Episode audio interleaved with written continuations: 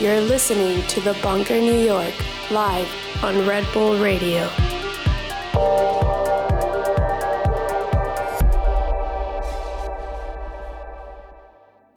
Hello, you're listening to The Bunker New York on Red Bull Radio. I'm your host, Bryan Kasenic, and we're here uh, live in Berlin, where the Red Bull Music Academy is happening at Funkhaus. I have two special guests here today. Uh, first up will be Dr. Rubinstein, and then for the second half of the show, we have Paolo Di Nola. I'm going to do a brief interview here with Dr. Rubinstein, and then she's going to play a special vinyl only DJ set for us. Uh, thank you so much for joining us today. Hey Bryan, how are you? I'm I'm very well. It's it's very good to be here. Uh, I always love being in Berlin. Well, me too. so, um, just wanted to talk about a few things before you get into your set here. Um, one thing that's really struck me about your your music career, as it seems you've had like uh, an extremely fast rise to popularity in the scene, and you're playing lots of big festivals and events now, and you seem to have pulled this off without any of the I don't know traditional structures in place that people use, like producing or having a label or being the resident DJ at a big party. Um, which it just seems like you've you've just uh, gotten to this point of pretty massive success on your own against the odds. And I'm just wondering, from your perspective, like how how do you think this this happened? How, did you get here? Well, I don't know. I guess uh, you cannot just give one explanation about something, but I don't know. I guess part of, of like this success or something is that um, I come to DJing from the dance floor. Actually, right? You know, I don't come from. Um, standing behind DJ and seeing what they're doing, or from some crew or label or party.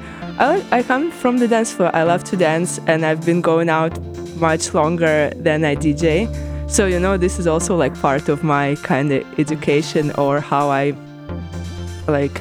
Before I started DJing, I was going out and dancing for years, and I guess people can can feel it. You know, when I when I'm in the DJ booth, when I when I DJ, I don't I don't try to like show what I got or I don't know to educate someone or like it's not about me, you know. It's just about everyone having a fun party. Yeah. Everyone just like it, being a part of it, and I guess people can feel it, you know, when you don't put yourself above everyone, but just trying to blend and just be a part of what everyone like part of everyone's experience.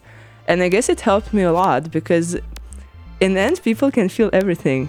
Yeah. When they're on the dance floor they can feel your energy. Yeah. So I, i'm guessing it's very important to you to like feed off the energy of the crowd and what's Oh, happening in the party and not not like plan out a set. No no i never plan anything except of like except of today or like when i play a radio show and i'm always a bit nervous. But on a party no i never plan anything. And i just like go with the flow. Yeah um, so you just got back from New York. I guess tell us a little bit about your trip. I know you played a gig and went to Sustain Release. How was all of that? Oh my god, I love I love New York. I love going there. I don't know something special about this city. And yeah, I played the show in nowadays. It was my first time there, and actually, it's such a cool club and such a like fun place and really good crowd. Yeah, I love it there. I loved everything about it, and I had the weekend off. Went to a festival because honestly, for me, it's very important to still go and party. Yeah, to go out and dance and to like not to forget this feeling of how, how how it is to be on the dance floor and just enjoy the music. So it was you know i call it dance floor research yeah. So how did you, of all the festivals to you know take a weekend off from doing gigs and play at in the world, you chose uh, to take the weekend off for Sustain Release? Is that is that festival special to you for some reason, or why why i that one?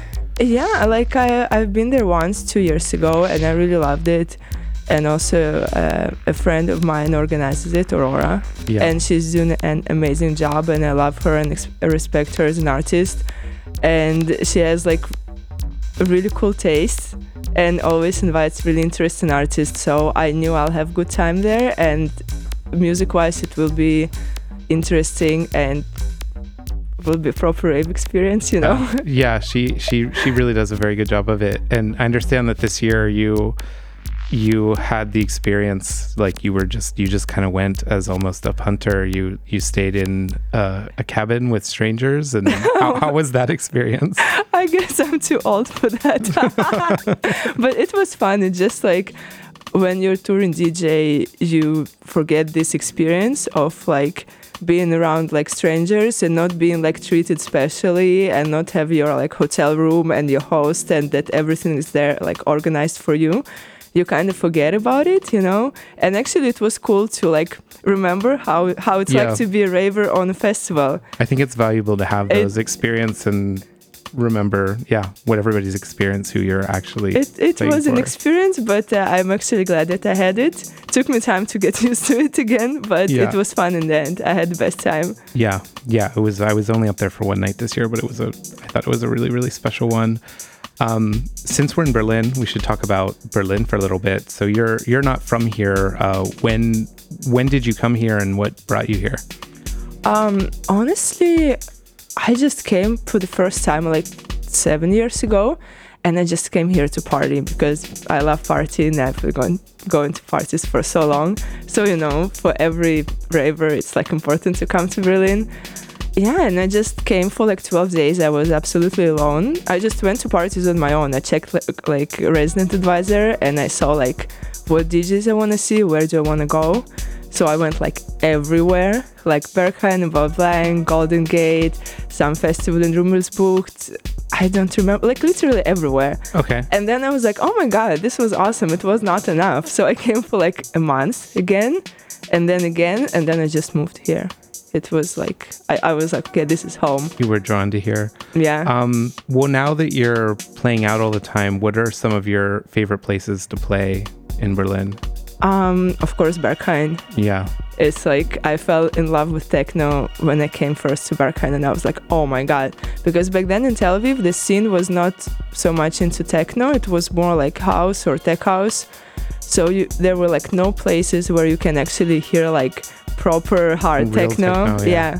So I w- I didn't know so much about it, and then I came to Berghain and I was like, oh my god, can I like can I spend my life here or something? You can spend a lot of your life there, actually. yeah, and I did. Spend a pretty good chunk if you want to. I did. Now, not so much anymore, but I still go out to party, like Sunday nights. When sometimes when I come back from from touring, and if uh, closing DJ is like someone who, whom I want to see, so I, I still go. Yeah. Um, what are your favorite places to buy records in Berlin? Um, I like a few like small record shops. Uh, I just spent like a half a day on Monday at Sound Metaphors. Uh-huh. Bought, bought a bunch of cool stuff there. Uh, I like to go to Audioin. It's a small record shop in Friedrichshain with used records. I go there like frequently. Uh, also, Bikini Wax it's a record store in Kreuzberg. Actually, it's right around the corner from Sound Metaphor, so it's like perfect okay. to go to one and then to another. It's just like one minute walking. So yeah, they have like a lot of stuff, and you can spend easily like half a day digging. Yeah. But I always find some like really cool gems there that's like really unknown, and some of them are not even on YouTube. You know. Yeah. Some secret weapons. Nice. Yeah. Um, what are your favorite places to eat in Berlin? Wow. I don't know. I live in Friedrichshain, so actually I don't care so much about food. I, I just go to eat at some the same Asian restaurant next to my place almost every day, ordering same dish. M- my life is like about like going to new place, a few new places every weekend. Just like so much, so many things are happening. So I really enjoy just the one stable thing, just going like yeah. to to the same restaurant and having the same dish, so I don't care so much. Yeah. Well, I mean, that must be nice because you're actually you're not he, you live here, but you're you're on the road a lot. Oh yeah. Do you do you come back to Berlin most weeks, like between the weekends, or yeah. you? Yeah. Mm-hmm. I usually spend like three four days between the weekends in Berlin, unless I'm going for, on, like a long tour. Then, then not. Yeah, if you're going to Asia or North America or yeah, something like but uh, I, I always feel like so happy. Like I live here for almost seven, seven years, and I still find Berlin like so beautiful. Sometimes, you know, I ride my bike crossing the bridge and there is this pretty sunset and i'm like oh my god this is so pretty i stop my bike and just like stare at it you know like a tourist who came to berlin for the first time i still love it um, I guess just one one final thing before we get into your DJ set here. I know you brought some vinyl you're excited about. Uh, what's do you want to talk a little bit about the idea behind the set, or just um, get into it? Honestly, like there's not much idea. When I was thinking what should I play, I couldn't come up with any cool idea. And yesterday, like the sun was just like shining in my living room, and it was so like uh, the sun was how do you say? Um, like reflected in the in the disco ball, and it was so so so pretty in my living right. room. Yeah, so it was a very nice day yesterday. I thought uh, I'm just gonna play some Sunrise MDMA records. Okay. That's the idea. Okay, well, that sounds really good. And with that, I guess uh, we should just get into the set. Are you ready? Yeah. Okay, we're Let's here start. in Berlin uh, with Dr. Rubinstein. She's going to play with us until the top of the hour when Paolo Di Nola is going to Join us. You're listening to The Bunker New York on Red Bull Radio.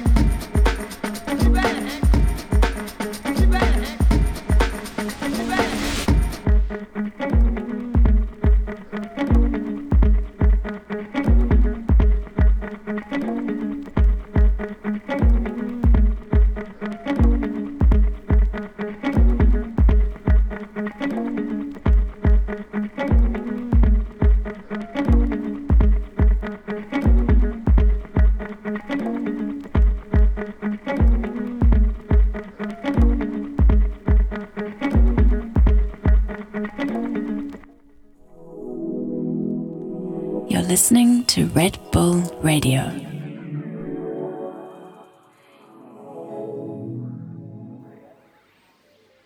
Hello, you're listening to The Bunker New York on Red Bull Radio. Uh, that was Dr. Rubinstein in the mix for the past hour. Very cool set, all vinyl. And now for the second half of the show, we have Paolo Nola. Thank you for coming in. Hi, thank you for having me. Yeah, it's really great to have you here and actually involve you in something bunker related. Finally. I know, I know. I've been Um, difficult, but Yeah.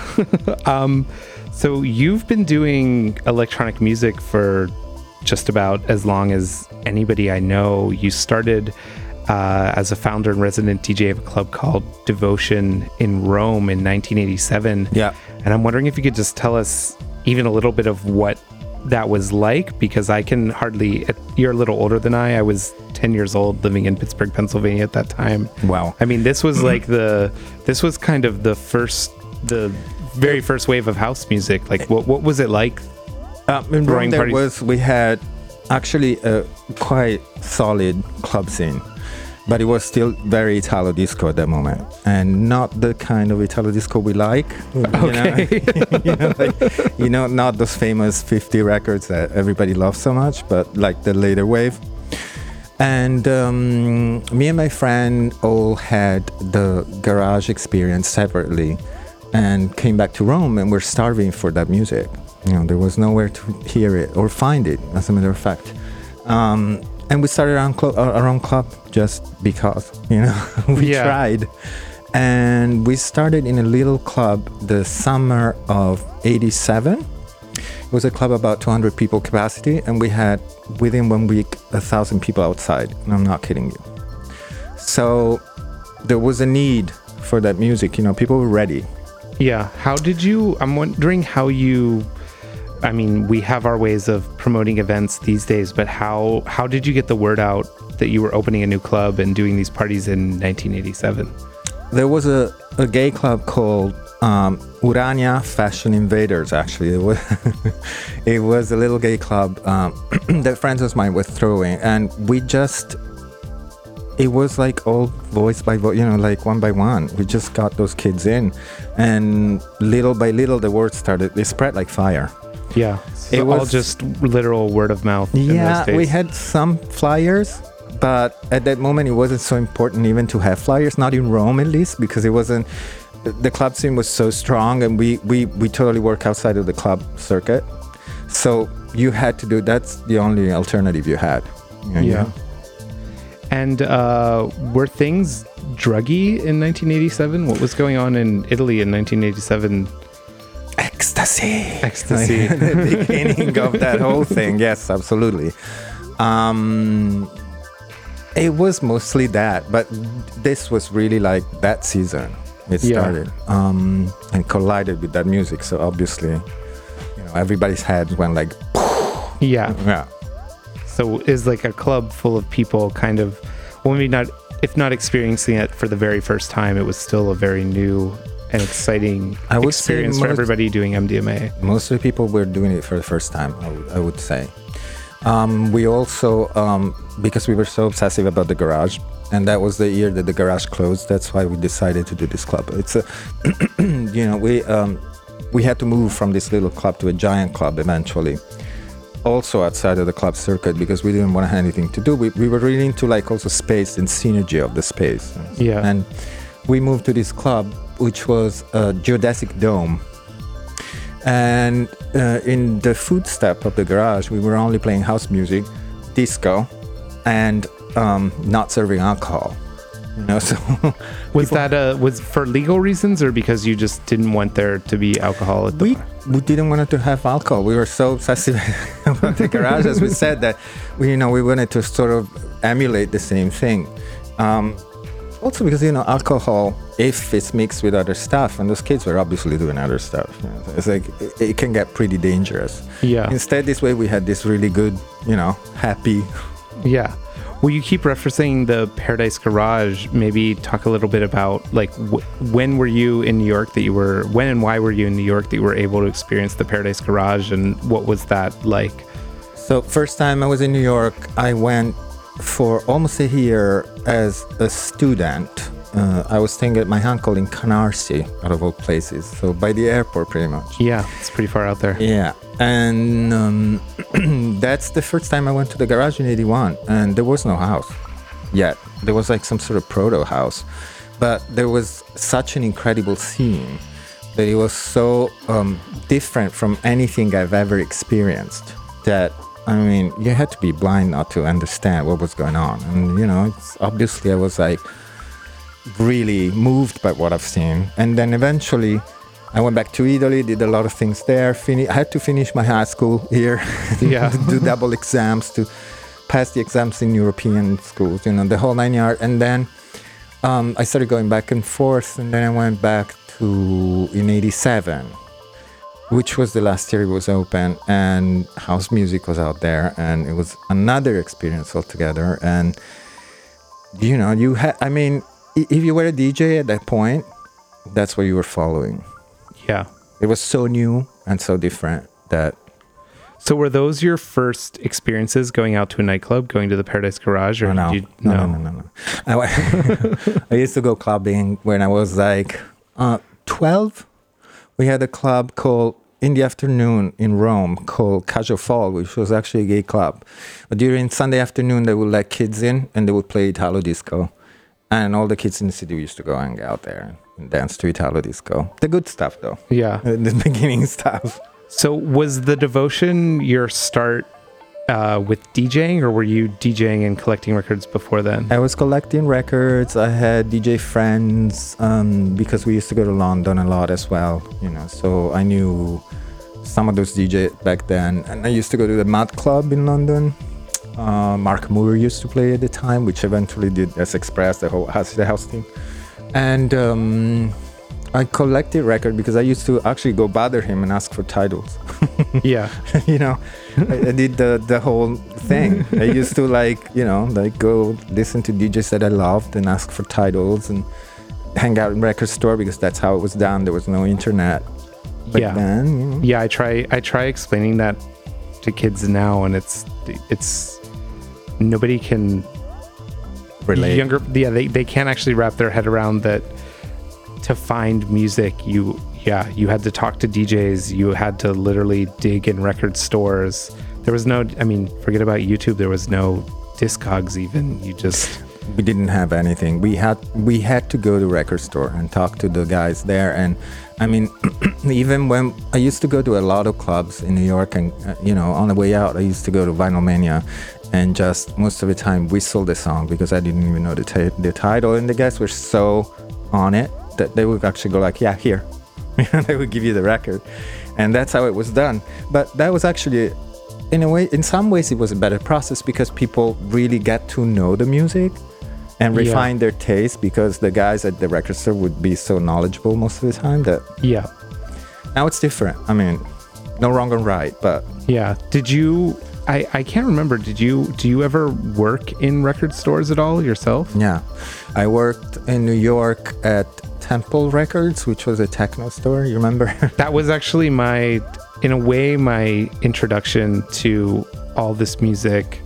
I mean, I kind of got introduced to electronic music a little bit, but the the process of going to a store and buying dance music records with the idea of playing them out for people that really all started with me at Temple and I'm really to this day grateful that that store was there. Because of all the stores in New York I mean they were they were really super knowledgeable. The selection was so good. Um, i mean for everybody techno it was temple and and, and uh, sonic groove. Sonic Groove, yeah. you know, yeah so- but I always liked Temple.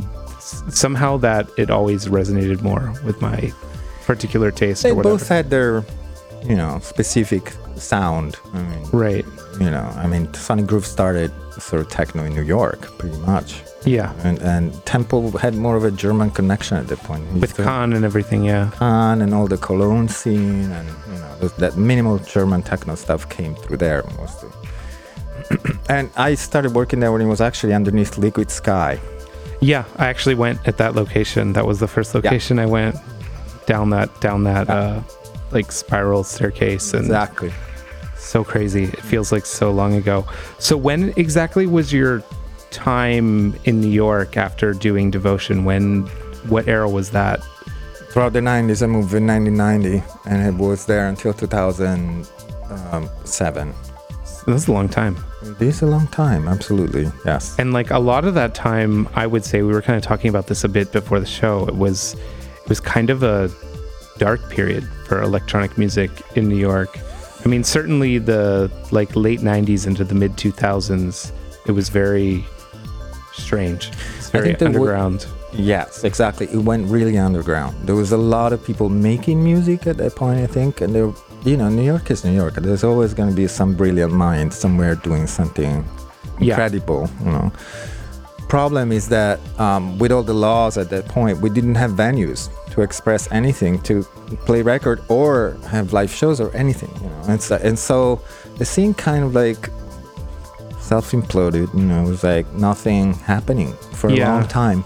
Yeah, I got to New York in like 96, 97, and it seemed normal to me because I hadn't been there before then. But the vast majority, I went to some parties that managed to happen outside of the system, but the vast majority of places where the DJs who are interested in who were playing, it was just bars and lounges for the most part. Nobody had a good sound system. kind of killed the scene. that Yeah. the whole thing, absolutely. At the same time, a lot of uh, unknown DJs were able to get gigs because bars didn't really care. Yeah. You know, they didn't go for a big name. They, they didn't have to. It was like background music. So at the same time, there was all these like bizarre DJs coming in and, and doing like quite interesting stuff. You know, some Yeah. of them. Yeah, yeah. It was. It wasn't the best setting, but it was. I. I mean, I felt it was a fertile period. I, w- I was really. I was super psyched when I got to New York from Pittsburgh, that there was all this Oh, stuff now it's now it's now Pittsburgh is on the map. Definitely. Yes, yes, with Honcho and all of our friends Oh, there. Um, what else did I want to talk to you about? Uh, should we talk a little bit about your? Is your record label still active? The No. Label? No, Or man. It's um, I love having a record label, but at the same time, I'm the kind of person that only writes music when I feel like I have something to say. And right now, in that within that um, conversation of, of music that I was doing, which is this bizarre cosmic down tempo thing, I don't have much to say. So I'll keep it dormant. yeah. Um, so, at what point did you move from New? Was Berlin the next move after New York? No, I went back to Rome, Italy for like five years. Yeah, I, I was kind of stuck there actually. Speaking of no scene, um, at that point, there's really nothing going on. Um, and then um, we decided to move to Berlin, and Michael, my partner, fell in love with Berlin, and we were like, just, just, do this, you know. And I moved here with already a residency. I was very lucky. Um, I was I had a residency for um, Homopatik at the time. So how did that come about? You just moved here and got right into it? No, um, Antonella, Anna Bolena, one of the DJs there, knew about the club, Devotion, Roma, a little bit of my history, and called me to play once. And once they heard me, they were like, "Oh, you want a residency?" I was like, "Sure, why not?" it's pretty lucky, you know. And that's kind of led into a different party, but somehow related. The Buttons Party is where you have your residency now. I had yes, I have residency there, and I play mostly for all the queer parties in Berlin. Yeah, Do you get to travel much outside of Berlin to DJ, or are you pretty much doing it here? I keep it on the low side. I don't necessarily like traveling very much, as you know. But also, Yeah. like I, I was in Nantes uh, last weekend. I, I I sort of pick my parties. You know, I, if I really like the promoters and I really I go. Otherwise, you know, you've been on the circuit for a long time. It can be boring sometimes. So Yeah. Yeah, and we're really spoiled in Berlin. We have some of the best parties ever. It I mean, is. It is really good here. you can play incredibly obscure music and you will have five people come into the DJ booth saying like, "Oh, I know that record. I have that record." Yeah. I mean, it doesn't get better than that. So, do you think you'll ever come back to the U.S. to play? Because I, I mean, we've talked we've talked about this La, la, off mic, of course. but I know that Honcho is really interested in having you play, and the bunker. I bunker. love and- those guys, and I love your, you know, and it's like all the bosses there are nothing but nice to me. But we'll see. I don't know. I don't know yet. I have to make my mind up about going back to the states. I, I, I'm afraid I'm not going to recognize anything that was even remotely familiar to me at this point. You probably uh, honestly wouldn't. I mean, sometimes I leave New York for a couple months at a time, and honestly, even just being away a few months, it can be shocking. Yeah, Really shocking how much a neighborhood can change in even just a few months. I'm not So- ready for that, to be honest. Yeah, I think I think for you it would be a gigantic shock. Where what neighborhood were you living in in New York? Lower East Side, Yeah, I mean it's it's nothing like it. No, Yeah. it's it's pretty unrecognizable. Um, so before we get into the mix, maybe a couple more questions about Berlin. What are your favorite places to dig for records here? Oye Records, Hardwax, and then markets. Just look around, sniff around. I mean, it's always been like that. You know, you just go where, go with the flow. Yeah. When you see vinyl, go through it, go see it. Have you pared down your collection at any point throughout your life, or have you? Tremendously. yeah. yeah I have about five five thousand record, no more than that now.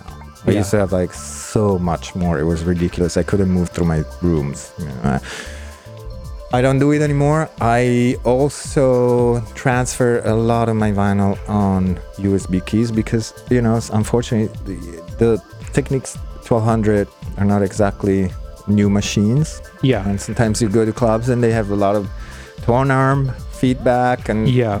stuff happens and and you know it's like ultimately for me it's not the media it's delivering the energy to the people and the music so you know But when the when the situation is right, you're still a guy who loves to play your vinyl. yeah also like you know sometimes you buy some stuff that it's not out yet on on aud- in audio and you know Yeah. you end up playing the vinyl if i don't have time to transfer it on my key i'll play the vinyl Yeah. It is quite the process doing that. it does change also the way you play Oh, absolutely. It's a it's a completely different ah. process flipping through records in a bag ah. versus flipping through files. So the mixing them you know i used to i used to cut a lot faster and do different different way Yeah. definitely but it's all good Um, well, with that, I think we have about 40 minutes left here. I'd like to hear you play for a while. Should we get into the set? sure Okay, so Here we we're going to get into the mix now with uh, Paolo Di Nola.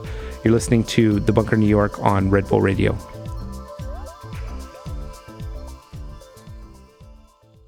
I'm so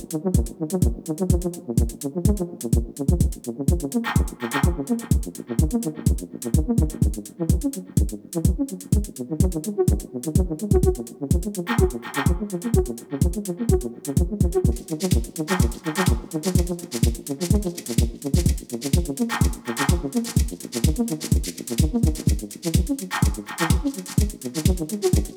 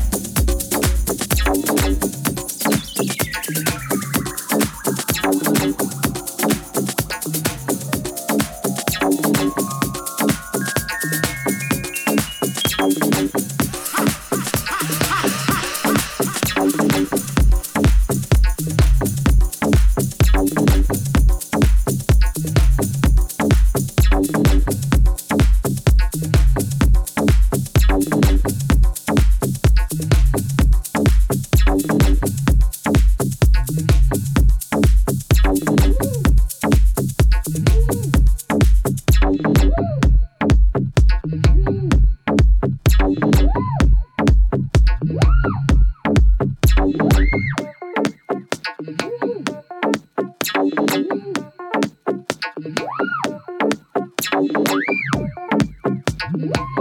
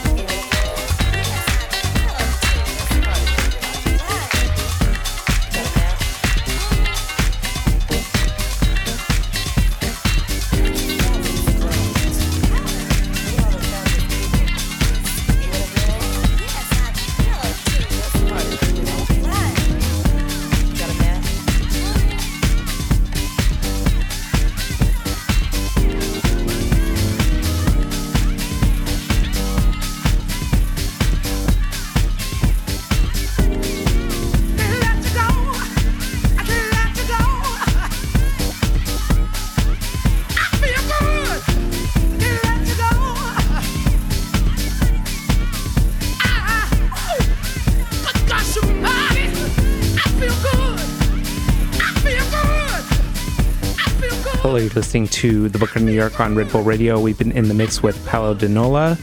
Thank you for listening. He's going to take us out here to the top of the hour. Uh, really nice to be here in very nice studios in Red Bull Berlin at the Funkhaus. Thanks for tuning in. You've been listening to The Bunker New York on Red Bull Radio.